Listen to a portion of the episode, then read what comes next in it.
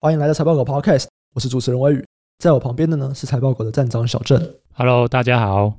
大家现在听到的这个是台股美股提款机单元哦，在这个单元里面呢，我们会从产业的角度去介绍台股供应链里面高联动的美股巨头，让你认识更多值得关注的美股标的。会透过研究台股去投资美股，也可以透过研究美股来投资台股。之前呢，我们在节目中有和大家聊过半导体设备五巨头嘛，那其中之一艾斯摩尔在七月二十一号公布了最新一季的季报。我们今天呢就要来回顾一下它这个季报里面释出的一些讯息以及未来的一些展望。不过在这之前，我们还是先来聊一下为什么我们需要关注艾斯摩尔的营运状况呢？我们去了解这间公司它的财报，对只投资台股的投资人来说会有什么帮助吗？其实台股的整体市值，半导体产业差不多就占了差不多四成。整个台股的市值里面，半导体产业就算是一个缩影。半导体产业的整个兴衰会跟整个台股的市值的联动有非常大的相关，因此我们要特别关注半导体产业。那半导体产业里面，SMOR 又是晶圆制造环节里面一个很重要的设备，就是曝光机的龙头。它在曝光机产业的市占值高达七成。基本上，我们只要关注 SMOR 的营运状况。相当于就了解了整个曝光机产业目前的景气状况，也相当于了解目前台湾的一些重要的厂商，像台积电、联电，他们目前的产能扩张的状况。产能的扩张状况，当然就是代表着目前半导体产业景气的热络程度嘛。对，所以对于就是关心台积电啊、联电啊，甚至是像海外的一些半导体巨头，像三星他们的营运状况的话。我觉得都应该要关注 ASML 的营运状况。第二个值得关注的原因，是因为 ASML 或者是一些国外半导体设备的巨头，他们也有部分的协力商跟他们的供应链，像零组件啊或代工啊，其实他们的配合厂商是台湾的厂商。这也代表这些半导体巨头，包含 ASML，它的营运状况，相当于就会是影响了台湾这些半导体设备族群的业绩状况。所以，如果我们透过追踪，ASML 的业绩状况，我们也可以作为这些台湾的半导体业者业绩好坏的前瞻。所以，如果今天是有在投资台湾的一些半导体设备或者是零组件厂商的投资人，应该要关注 ASML 的营运状况。那我们现在就来看一下 ASML 他们最新一季季报的一个状况。我这边来讲几个数字，他们这一季的营收啊是四十亿欧元，这个只达到上一季他们财测区间的下缘哦，算是勉强达到他们的财测目标。其中关键的这个设备收入，它只有二十九点五亿，略低于上一季财测目标的三十亿。那它的毛利率是五十点九趴，比上一季财测给的四十九趴高了一点哦。不过它的整个损益是略低于 Q1 的，然后实际营收也略低于财测。在它公布了这份财报以后，是不是要开始担心一下，可能这整个半导体的状况没有他们上一季想的这么好呢？就我的观点来看，其实是不需要太担心的。其实我觉得市场也不太担心，因为大家可以看到，SMO 尔在公告第二季的季报之后，其实它的股价是大涨的，而且它也带动了整个这些半导体巨头，包含像科林研发，或者是应用材料，或者是科磊，在 SMO 尔季报公告之后，全部都大涨。所以这代表说，市场其实对于这份 Q2 的季报的表现，其实并不担心，甚至是乐观，或者是可能是超预期，所以大涨。为什么？就是它的 Q2 损益是比 Q1 低。而且它的财测看起来只有到达下缘，甚至它的关键的设备的收入略低于财测。那为什么市场的观点并不是看坏，而是看好呢？最主要的一个原因是因为营收的表现稍微略低于预期啊，它并不是真的不好，而是公司在认列会计的营收啊方式受到交货的流程改变而影响。所以如果今天是看它实际的机台交货，其实还是维持在高档。那为什么这个机台交货的流程会改变？那又是改变了什么，导致会影响到营收的认列呢？如果我们参考 ASML 官方的说法，主要是因为过往的流程就是先完成验收测试，同时这个时候就可以认列营收了，然后最后才把设备出货到客户的工厂里面进行安装。可是因为这几季其实半导体整个需求是供不应求嘛，它的下游的客户其实希望可以加速他们的产能建制。等不及，ASML 在慢慢做设备的验收测试，他们希望 ASML 能够先交货，也就是他们希望 SMOR 慢一点去做验收测试，你先交货到我的工厂里面，我一边进行安装，然后你在我工厂这边再完成验收测试，这样就导致验收测试完最后才能认列营收。就是因为这个改变，导致营收认列的时间点被推后了。其实，如果我们单纯看 SMOR 曝光机的交货啊，以它揭露的数据来看，跟上季是差不多的。上季已经是近年来的高档水准嘛，所以这一季其实表现也依然是维持在高档。可是就是因为这一个原因，所以导致他们有一些设备，包含有两台很昂贵的 EUV，虽然已经交货到客户的工厂了，可是根据会计的认列的定义，它不能够在这季认列。它必须要到下一季才能认列，也因为这样的原因，营收其实并不是衰退或消失，它只是因为会计的认列的方式的时间的推迟，导致 Q 二的营收账面上看起来不太好。其实市场并不是这么担心这个状况。今天 Smore 会改变交货流程，其实也显示了下游的客户对于扩产的需求非常强烈，所以他才会等不及要求 Smore 先交货才验收。综合以上的观点来看的话，第二季的营运其实是没什么好担心的，甚至反而是呈现一个蛮乐观的状况，呈现一个客户有点迫不及待的感觉。你先不用验收，你就先把货给我再说。对，没错。那在下半年的展望会是怎么样呢？其实下半年的展望就是非常乐观了。我认为 SMOR 的季报公告之后，它的股价大涨，也是反映着整个市场的展望是很好的。那 Smo 对于下半年的话，首先是 Q 三的财测预估，它预估 Q 三营收是会来到五十二到五十四亿欧元，相对于第二季的话，成长会是三十趴到三十五趴之间，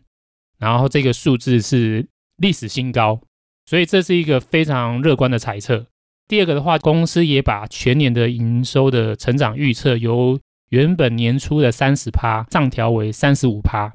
我们拆解一下的话，就相当于是下半年的营收成长预估从原本的十九趴上调到二十七趴，所以这个猜测是非常乐观的，所以整个市场就非常的欢乐啊，连续涨了好几天嘛，就跟台积电同样发布 Q2 季报的两样情这样，没错，就是两样情，奶水就是被这些公司吸走了。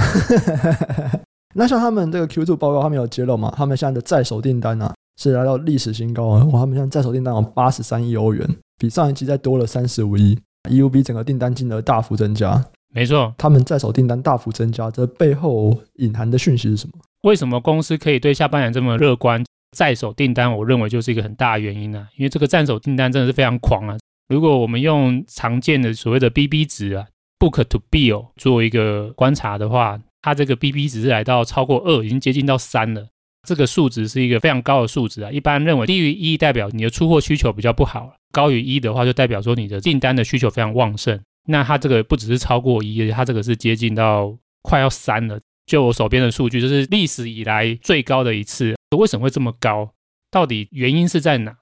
如果参考公司的观点呢，公司认为这边订单强劲，甚至高于他们自己年初的预期。其实这个观点跟美光的季报的会议里面的说法很像。他们也是不断的强调，他们看到所有的市场需求都非常强劲。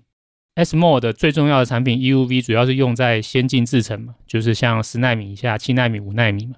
可是公司特别强调，他们现在不只看到先进制程的逻辑 IC 的终端需求非常强劲，甚至是成熟制程的逻辑 IC 终端的需求也比年初的预估更要旺盛。所以这也促使今天跟 SMOR 采购曝光机设备的。不只是这些像台积电啊，或是三星，或者是 Intel 这种使用先进制程的逻辑 IC 业者，甚至是像联电、世界先进、对岸的中芯、GlobalFoundries 这些主要以成熟制程为主的业者，看起来在添购设备的需求也很旺盛。所以呢，不只是 EUV 的成长很好，展望很好，连光波长度是 KrF 的 DUV 设备的成长展望也非常好。那第二个的话，公司看到原本在去年或者是今年第一季比较没那么旺的记忆体市场，也逐渐转向需求强烈，开始跟 SMO 下定的金额开始一直在拉高。不过公司是有提到这一个跟逻辑 IC 这边市场不太一样，逻辑 IC 这边是目前的需求很强烈，供不应求。所以目前的扩产需求很强烈。记忆体这边的话，因为 DRAM 的制程接下来要走到 E 阿法之后啊，已经没有办法再靠原本的 DUV 的光刻机来去做很好的制程推进。当然，目前美光的 E 阿法还是不采用 EUV 啊。可是美光自己本身也预期，大概到就是 E Delta，可能他们也要开始进入用 EUV 了。所以在上一次美光的财测也提到，今年下半年也要加入 EUV 的采购。所以呢，这些 DRAM 业者其实已经都开始要转向跟 SMOR 来订购 EUV 的设备，这造成一个现象，就是目前 SMOR 的 EUV 订单金额已经来到历史新高了，而且以公司这样算，差不多二零二二年八成的 EUV 产能的订单已经在目前都确定了，甚至已经看到明年年底了。所以呢，这样的一个记忆体的需求，也是带动这一季 Q2 在手订单这么高的原因之一。不过，以我自己观点来看啊，在手订单的大幅成长的确是很乐观啊，甚至有略高于预期。不过，也不能够说是非常意外。其实，在我们之前在聊半导体设备产业的时候，其实就有提到，其实半导体产业的领先指标，其实就是台积电啊、三星啊，或者是 Intel 这些晶圆制造业者的资本支出嘛。对，ASML 季报公告之前，台积电跟三星的 Q2 季报也都公告了。他们在之前的法说也都已经纷纷都跟市场预告，他们会提高他们今年的资本支出。再加上台积电跟三星上半年 Q1、Q2 的季报揭露的资本支出来看，都是来到历史新高了。以此来看的话，SMOR 的在手订单大增，我觉得并不算意外。展望下半年的话，按照三星跟台积电还有 Intel 他们全年的资本支出规划，上半年的资本支出其实大概只花全年的。资本支出预算的一半吧，另外一半的金额一定是会在下半年去采购设备嘛，所以下半年半导体设备的需求应该还是很不错的，甚至到明年上半年吧，我觉得 SMO 的业绩应该都会算是维持在一个比较高档的状况。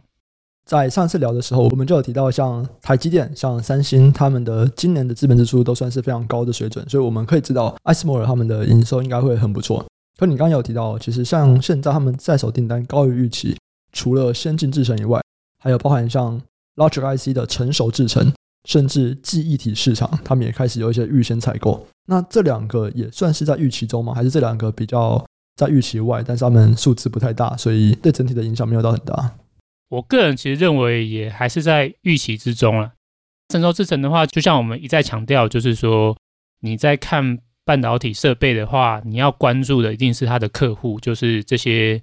下游晶圆制造厂嘛，那成熟制程的主要的客户一定就是像联电啊，或者是世界先进。那其实联电跟世界先进这些公司在上半年的资本支出也是有在调高啦。我记得像联电的资本支出，记得年初一开始的话好像是说十五亿美金吧，后来好像又上调到二十亿美金。在 S m o 公告它的数据之前，透过观察这些成熟制程业者的资本支出状况。我们大概就可以预测到，这些半导体设备业者他们在成熟制程的市场的收入应该也是会大幅提升。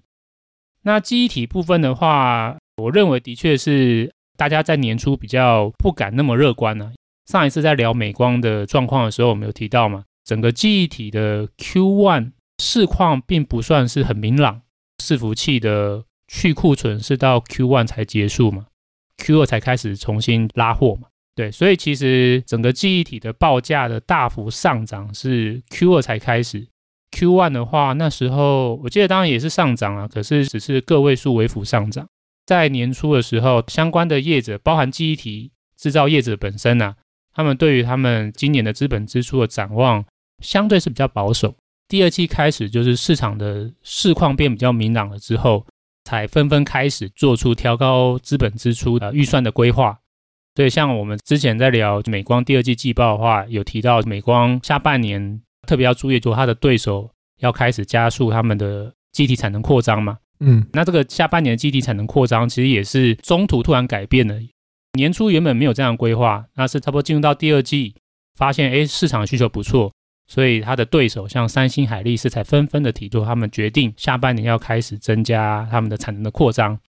对，像 SMOR 的曝光机的采购也会对应的拉高，觉得记忆体这边算是一个比较新的状况的 update 吧。不过，因为我们之前就已经有在关注美光这些下游的业者，所以其实我们从美光的季报啊，或者是相关的资讯，我们就已经可以了解到，机体业者其实都已经纷纷有对下半年的资本支出跟产能有要加速扩张的状况。以上啊，大概就讲完 ASML 他们不管是 Q2 的季报，或者是他们对于下半年的一些展望。接下来我们想来聊一下从艾斯摩尔来看这整个产业的链，因为像 ASML 它主要是在做中游嘛，它是设备，那上游可能会有一些零组件，那这些零组件就有蛮多台湾的厂商了，还有包含我们刚刚有提到他们一些下游的客户的状况。如果我们要从这是 ASML 他们的 Q2 的财报，或者是他们提供下半年的财测来讲，怎么样去看这个产业链呢？以我来看 ASML 的话，从 ASML 的这一份季报会延伸到关注哪一些产业链上下游的公司的话，第一个当然最关心的一定是。跟 ASML 在同样产业位置的其他设备巨头的状况，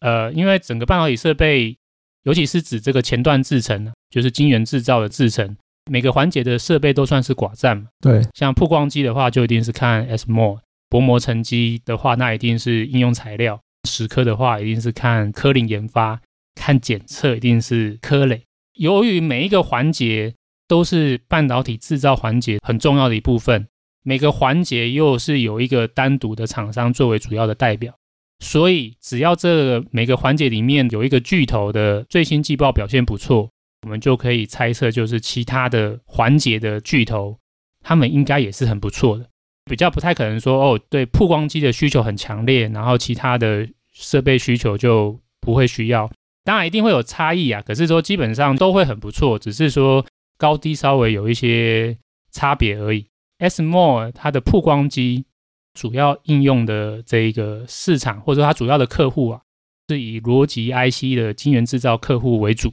然后其次是 DRAM，最后才是 NAND Flash。那如果我们观察其他的半导体设备巨头下游的市场客户，跟 ASML 是类似的，应用材料跟科磊一样，他们也都是逻辑 IC 客户的比重是最高的，其次才是 d r a n 跟 NAND Flash。所以从 SMO 最新释出的下半年展望来看，采购力道很强的一定是逻辑 IC 嘛，逻辑 IC 在这个 EUV 的需求依然很强烈。既然下游 Logic IC 的需求这么旺，相信对应用材料跟科磊的拉货应该也是展望会非常好。应用材料跟科磊第二季季报应该是有高几率达标啊，甚至可能会很亮眼。而且下半年他们给出的财测展望应该也是都会不错的。不过，这个其实我觉得也算是市场已经在反映了，因为我们可以看到 S 摩的季报公布之后，在涨的不是只有 S 摩应用材料、科磊、科林研发全部都在涨。对，所以这也算是一个小技巧吧。你可以从整个供应链相同位置的公司里面，谁先公告季报，就可以对其他公司的后续展望，甚至是股价可以提前先掌握。中油同业我们都可以预期表现的应该会不错嘛。那在他们比较上游呢，就是可能台湾的一些配合的零组件厂商。那上游的话，对于台股投资人而言，一定是关注在台股的一些客户是 ASML 或者应用材料，或者是这些国外巨头的一些相关的零组件或代工族群，包含像凡轩啊、金鼎啊，或者是嘉登或祥明，里面属于是 ASML 的供应链的，应该算是凡轩吧。有帮 ASML 代工部分的，我记得是镭射模组吧。只是说 ASML 其实占它的整体营收啊，其实比重也不算太高，就是八点五趴。它还有很高比重的营收，一部分是来自于半导体工程，还有一部分是来自于非 ASML 的设备营收。当然，它的确会受惠，只是说跟 ASML 的相关性稍微没那么直接。但它涨停了。啊，对，没错，它涨停了。对，就是 市场也是很欢乐。是，还有像金鼎，然后像祥明，金鼎跟祥明这些就不是 ASML 的供应链了，他们是另外一家公司，是应用材料的供应链。我们刚才前面提到说，ASML 的展望不错，应该应用材料高几率，接下来第二季甚至下半年展望也不错。我们依此这样类推，如果应用材料的业绩也不错的话，那台湾这些应用材料的协力商应该也会跟着受惠。金鼎因为它七到八成的营收都是来自于应用材料，所以它的确是最直接受惠的。其次是像祥敏，祥敏的话有三分之一的营收是来自于应用材料，那也是可以稍微关注的哦。这样综合来看，下游的客户不错，理论上台湾的这些半导体设备零组件跟代工族群，下半年的营收展望应该也是可以期待的。不过我个人在台股族群这边呢、特别关注台湾族群的毛利率。其实大家可以到财报狗的网站去输入台股的这些族群，或者是输入美股的半导体设备巨头族群，然后你们去看他们的毛利率这个数据。那看完之后，你会发现一个很特别的现象，就是 ASML 或者是应用材料这些公司，他们上半年的表现不只是营收表现很好，其实他们的毛利率表现也很不错，都维持在高档啊，甚至有的业者它的毛利率还上升。可是，如果我们来比对台湾的设备族群的话，我们发现，哎，虽然营收上半年表现也是很不错，也就是上涨，可是毛利率的表现就不太好，甚至是下滑的。哦，对，为什么会有这个现象呢？个人认为，这个主要原因是因为，其实就是上半年大家也知道，就是原料价格上涨的很明显嘛，铝啊、不锈钢啊、塑胶啊、钛材啊，这些是属于半导体设备组件的这些原材料，其实价格。都上涨得蛮凶猛的，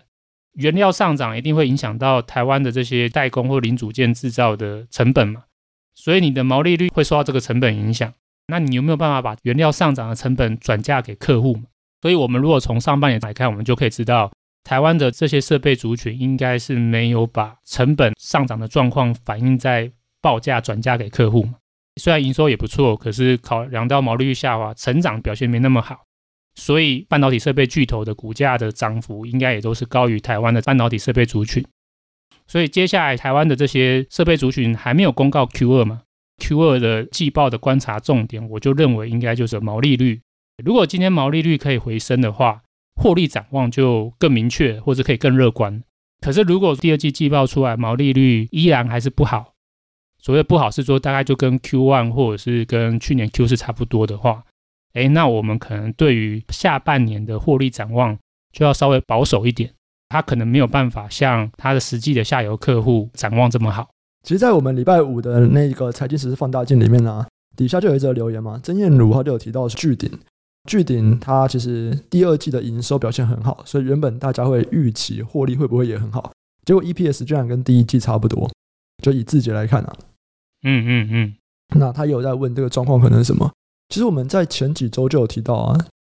在第二季财报里面，我们应该可以预期到，虽然大家的营收很好，可是因为这个成本上涨也是蛮多的，那最后出来的毛利率不一定很好。只是我们可以再看到 ASML 的财报，会发现说，哇，原来这个成本上涨并没有影响到国外的这些设备大厂，反而是台湾的零组件自己把成本吸收掉。对，这个其实就是上下游议价能力的差异啊。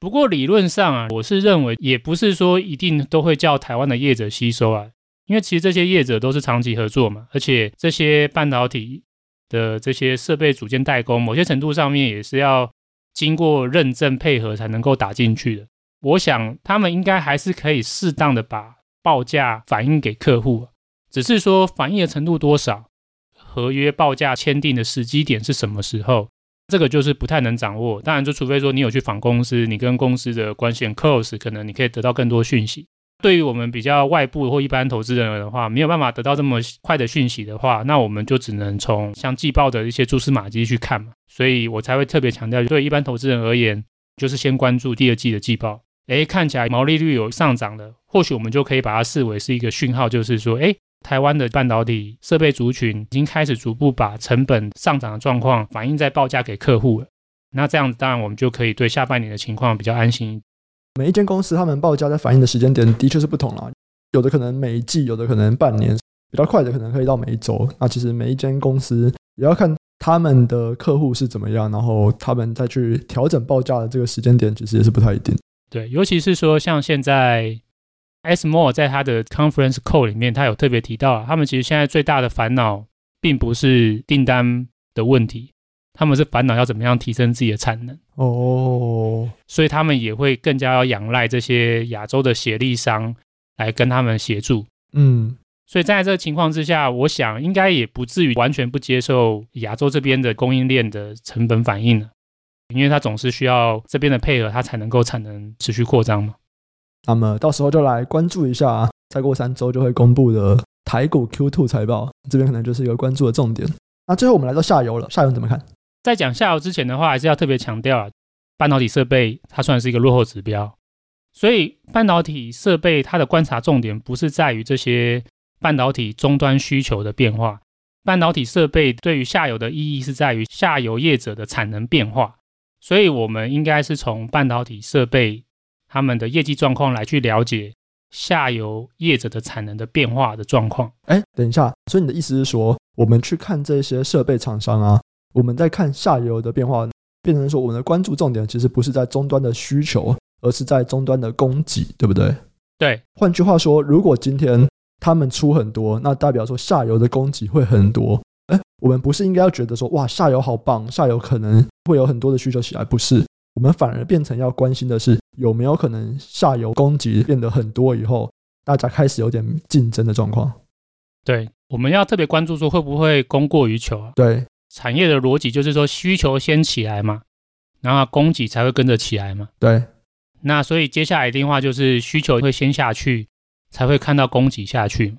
所以可能就有个情况，需求已经在下去了，可是供给还在上升。所以我们就是最担心这个点嘛。所以观察半导体设备的话，等于就是在了解它的供给的状况，透过供给的状况再去搭配去看终端需求的状况，就可以更了解有没有可能是供过于求。重点笔记起来。以 SMO 这一季公告资讯啊，我认为特别可以关注的是记忆体客户的扩产脚步在明显加速，因为这个资讯不只是 SMO，其实在美光的季报揭露我就有提过嘛，整个记忆体的下游市场揭露出来的一个很重要讯息就是扩产脚步在下半年要提前加速，这个某些程度上当然一定是下游需求不错嘛，可是都是需求先反应，然后供给才反应。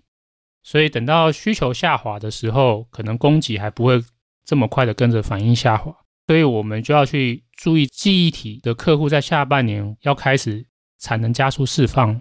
那记忆体下半年的需求是不是还这么好？嗯，其实我们在美光的季报那时候就已经有提到，Q 三需求应该是没什么悬念，不会太差，可是要比较关注的，或者有比较高不确定性的是年底。年底伺服器的采购会不会告一段落？还有高阶手机，像 iPhone 一开始的前一两季的拉货一定会很好，可是是不是能够延续到明年年初或者是明年上半年？这个都是有不确定性的。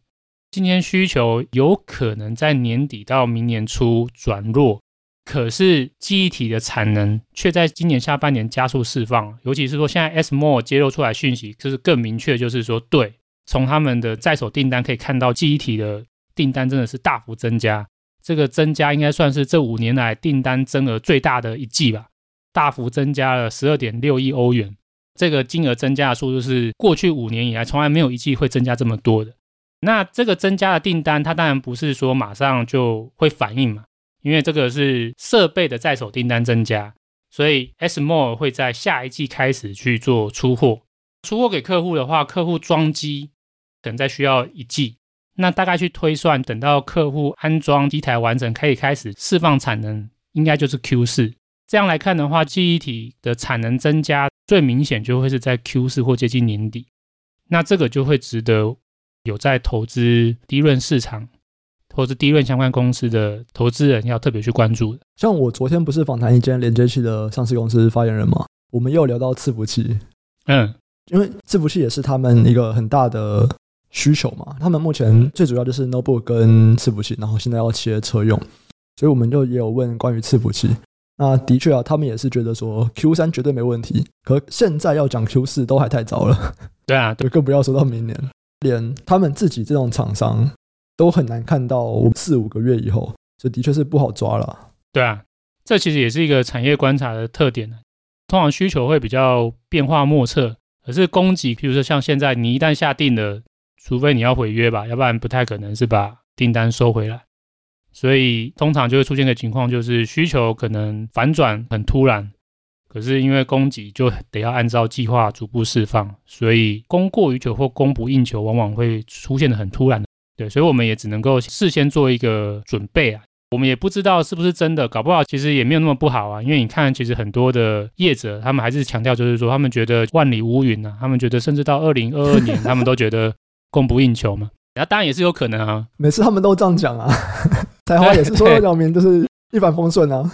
你不能说他们错啊，大家可能就是有些观点不同吧。那再加上需求本来就是很变化莫测嘛，嗯，所有的产业的分析环节里面最难预判的一个环节。站在我个人角度啦，我都会提前为一些可能性的风险做准备，这有可能会导致我们在投资上有时候会看的比较保守一点。反过来换到好处说，哎，万一真的就是这个风险发生了，你的投资部位受到的伤害就会比较少一点。好，那在社团里面呢，有一位林玉勋，他提了一个问题哦，在现在这个资金行情下，其实美股的这些设备巨头估值都比过往还要来得高，不管我们是看 forward PE 还是就直接看现在的 PE，那。我们现在啊，仍然会等到前几集我们 podcast 提到要到十五倍 PE 左右再出手吗？说实话，我觉得这个问题没有正确答案呢。对，对，如果你今天是走比较价值投资的，你一定不会想再再下手。可是如果你今天是走动能的，你怎么会管这个东西。嗯嗯，对不对？你一定就是追涨啊。这就有点像今年台湾的航运一样嘛。大家都知道航运估值很高，而且这个估值很高，在年初可能或者是第一季大家都很高了。可是它会不会再涨？它还是在涨啊。对，那有没有人赚钱？诶，还是有人赚钱啊。这个是纯粹看你个人的投资风格。如果你是一个比较喜欢买便宜的公司，然后赚取的是从不合理的便宜回复到合理估值这一段，那当然半导体设备可能目前我觉得它并没有低估啊。可是如果说你今天主要的投资模式，你是投资强势股，你是只要股价动能转强你就愿意介入，那半导体设备的展望很好。接下来陆续还有像科林研发、科磊应用材料都会逐步的释放他们第二季的讯息。如果他们的讯息都不错的话，那很有可能也会导致市场关注点又重新再焦聚到半导体设备。那是不是有可能让资金又重新簇拥到半导体设备？给一个正确答案，或者这个本来就不会有正确答案了，就纯粹看你个人的投资风格吧。你要问我个人的话，不会选择把目前的资金压在这些半导体龙头上面吧。可是他们还是有基本面动能嘛，对不对？对啊，你如果要有股价动能，背后基本上都还是要有一些基本面的题材啊。那他们是有这个基本面题材，有没有股价动能这个东西，可能就事前我觉得也不太容易知道吧。你可能就要去想一些有没有什么东西是市场还没有发现的吧。嗯，譬如说第二季季报出来，在手订单的乐观程度超乎预期，所以才会导致说季报公告之后，市场对于这些半导体设备巨头的股价也都是给予很大的激励，纷纷满进推升他们股价上涨。可是，在现在的话，你应该就还要再问说，现在还有什么东西市场不知道？如果你觉得，哎，你还看到有些东西是市场不知道的，某个需求很强，可是市场或者是 ASML 都没有在季报里面公告，哎，那这可能就是你跟别人的差异。那如果你具备这样的洞见的话，那当然还是可以持续去赌市场跟你的预期的落差而导致的股价上涨的动能吧。好，吴千宇还有问说要怎么样看德仪财报？这个德仪的财报，哎，我们社团里面说不定，哦，如果小詹看到有什么想法，你可以记一下，但不一定会录一集这么完整的，对，因为小詹还有其他的工作要忙的，他必须要去做我教他做的网页。有时间啊，有时间再看啊。如果有什么有趣的啦，好吧，如果有什么有趣的重点，也许我们可以快速的来一个，比方说十分钟，今天绝对不可能，因为那还要准备嘛。对啊，对啊，对啊。以上就是我们这节内容。今天我们聊了对 ASML 最新季报的观点，然后下半年这整个产业链，不管是上游、中游、下游的一些东西。如果大家对于我们这个美股系列的内容啊，有任何问题想要讨论，都欢迎到 Facebook 我们的社团里面去留言哦，或者是你也可以去发表一个先你的看法，我们也会在那边讨论。喜欢这集的朋友，记得要按下订阅，并且分享给你的亲朋好友。如果有任何问题啊，或者回馈，都欢迎在 Apple Podcast 底下留言告诉我们，我们也会不定期在 Podcast 中回答留言区的问题。我们今天就先到这边。谢谢大家，我们下次再见，拜拜，拜拜。